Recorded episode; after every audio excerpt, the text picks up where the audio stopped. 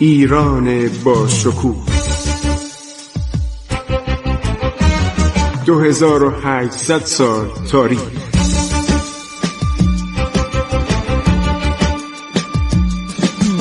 عبور از تاریخ.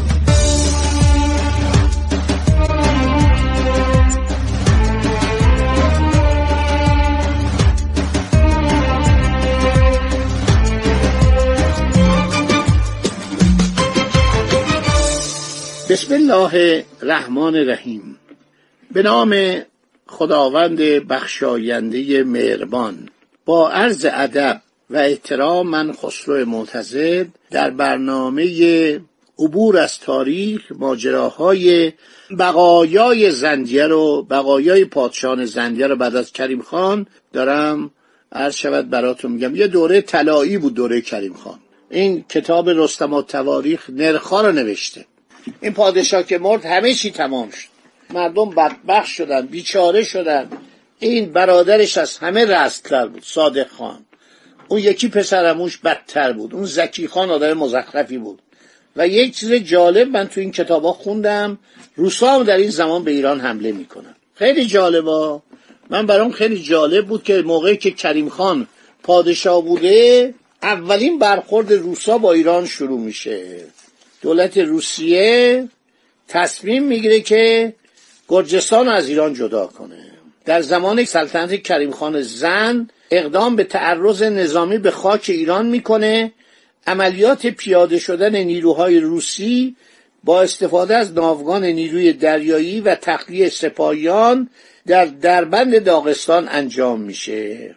برابر نوشته ابوالحسن ابن محمد امین گلستانه صاحب کتاب مجمل تواریخ بعد نادریه هنگامی که صادق خان بندر بسته را گشود ناگهان به کریم خان زن خبر رسید که چهل هزار سوار فرنگی از نزد پادشاه خورشید کلاه روس کی بوده؟ کاترین دوم. مقرر شده که در کشتی ها سوار و دربند خشکی فرود آمده به عزم حرب سلطان روم یعنی عثمانی از راه خشکی روانه روم شوند. کریم خان زن پس از اطلاع از این واقع به فتلی خان قبه که در دربند داغستان علم استقلال برافراشته بود فرمان داد که اجازه پیاده شدن از کشتی ها را به نیروهای روسی ندهد. ما اینجا داریم با هم جنگ می‌کنیم روسا اومدن. فتلی خان قبه ده هزار تن از جوانان لسکی را در خشکی نزدیک لنگرگاه قراب یعنی لنگرگاه کشتی قراب یعنی کشتی در جاهای پست مستقر گردان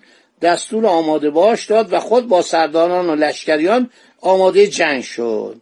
پس از چند روز کشتی های سولدادان سولداد یعنی سرباز سالداد به نزدیک لنگرگاه رسید. یک صاحب منصب سالداد نامی از سوی فرمانده خود آورد که در آن ضمن اعلام مراتب دوستی دولت روسیه به ایرانیان خانه تحویل آزوقه به قشون روس و فراهم آوردن موجبات عبور آنان از داغستان به متصرفات دولت عثمانی گردید. آره اینو استاد ابراهیم تیموری در کتاب تاریخ سیاسی ایران در دوره قاجاریه که در سال 1192 چاپ شده جلد اول صفحه 192 آورده. خیلی برای من تازگی داره.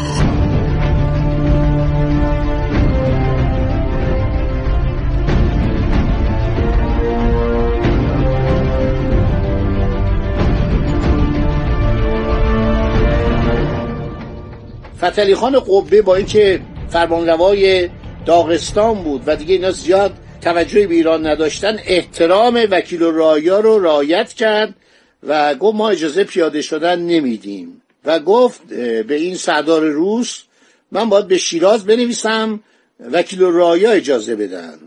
سردار روس محلی نذاشت.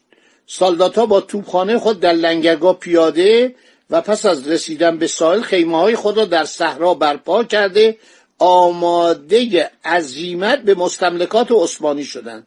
چه هزار نفر بودند. بنا به نوشته مجمل تواریخ که با نصر تاریخ وفق میده سردار روس فرستاده نزد والی گرجستان فرستاد و از او خواست نزد وی بیاید.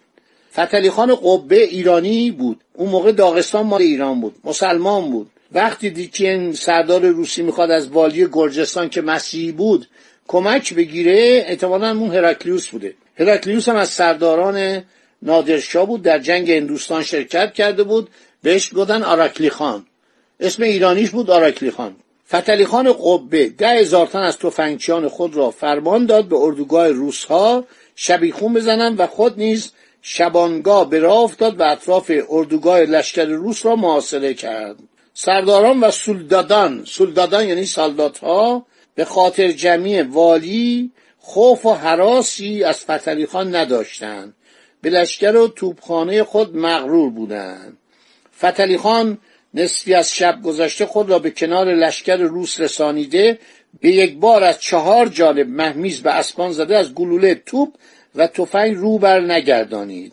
تفنگچیان پیاده و لکزیه یعنی لزکی ها که در پسخو یعنی در بسخو منتظر همین وقت بودن کمیم داشتن از جای خود حرکت نموده شلیک کنان داخل سنگر فرنگیان گردیدند سواران با فتلی خان و سرداران دیگر سالدات ها را تومه شمشیر آبدار نموده از نصف شب تا سه ساعت از روز گذشته جمع آن طایفه را به ضرب سیف و سنان یعنی شمشیر و عرض شود که سپر. و نیزه مقتول و مجروح و معدودی خود را از آن محلکه نجات داده. نیمه جان به کشتی رسانیدند و خلاصی یافتند کریم خان به هدایت الله خان گیلانی حاکم رش نیز دستور همکاری داد. فتلی خان قبه به پاس این خدمت حاکم شیروان شد. این بین ما و روسا در زمان کریم خانم عرض شود که با سلطنت ملکه کاترین دوم یه برخوردی انجام میشه یک درگیری پیدا میشه و این هراکلیوس پادشاه گرجستان خیانت به ایران می‌کنه و علاقه منده که خودشو تحت نفوذ و به اصطلاح استعمار روسیه در بیاره. پسراش مخالف بودن. حالا خیلی نکات جالب. بس کریم خانم در زمان شما این برخورد با روسا داشتیم.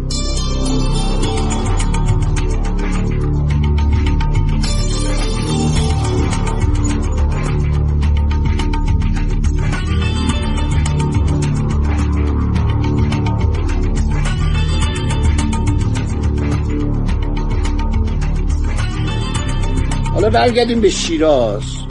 این آقای جعفرخان هیدر مراد خان میندازه به زندان. با پانزده نفر از همراهانش برادراش پسرموهاش اینا جزو ایلات بودن. بعد میترسه اینا رو در زندان شیراز زندانی کنه. برای اینکه کاملا از جانب آنها مطمئن باشد فرمان داد که این پونزده نفر رو در یکی از زیر زمین های داخل ارک سلطنتی که سابقا انبار بود قل و زنجیر و زندانی کنند. تا در صورت که لازم بود اونا رو بکشه. اصلا کشتن و کور کردن و شکنجه کردن عادی بود. نه قاضی داشت نه حکمی لازم بود نه دادگاهی بود. اراده یک خانی که مس می‌کرد یه میگه آقا پنجاه نفر رو سر ببرید. جعفرخان خودش مرتبا روزی دو بار به زندان این عده سرکشی می‌کرد. یک مرتبه صبح و یک مرتبه هنگام غروب آفتاب دستورهای لازم به زندانبانها می‌داد که خوب مراقبت کنند. ده روز که اینا زندانی بودن جعفرخان مریض میشه. در بستر بیماری میفته و نمی‌تونه روز بعد به زندانیان ارک سلطنتی زیر زمین خونش بودا. این کامران میرزا پسر ناصر شام توی همین زیر زمینش زندانی های سیاسی رو زندانی می‌کرد. همه نوشتن. فرید الملک نوشته سیاه محلاتی نوشته در زندگی میرزا رضا کرمانی اومده. توجه بکنید این مسائل خیلی جالبه که اینا رو در زیر زمین کاخ نایب السلطنه کامران میرزا نگهداری می‌کردن.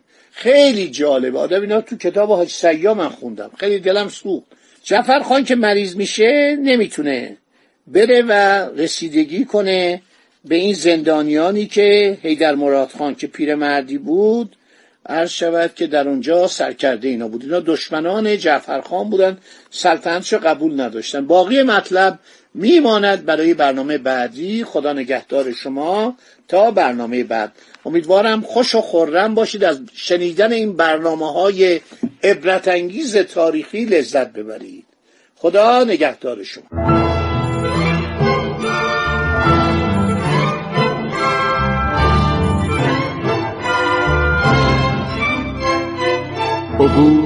از تاریخ.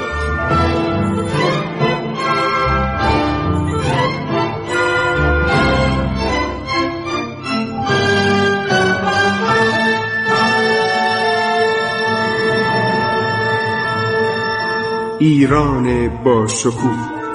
2800 سال تاریخ.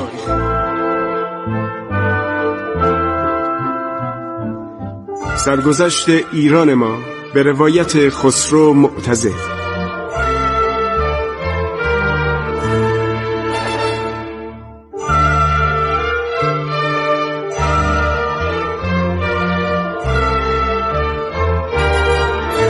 عبور از تاریخ با رادیو جوان.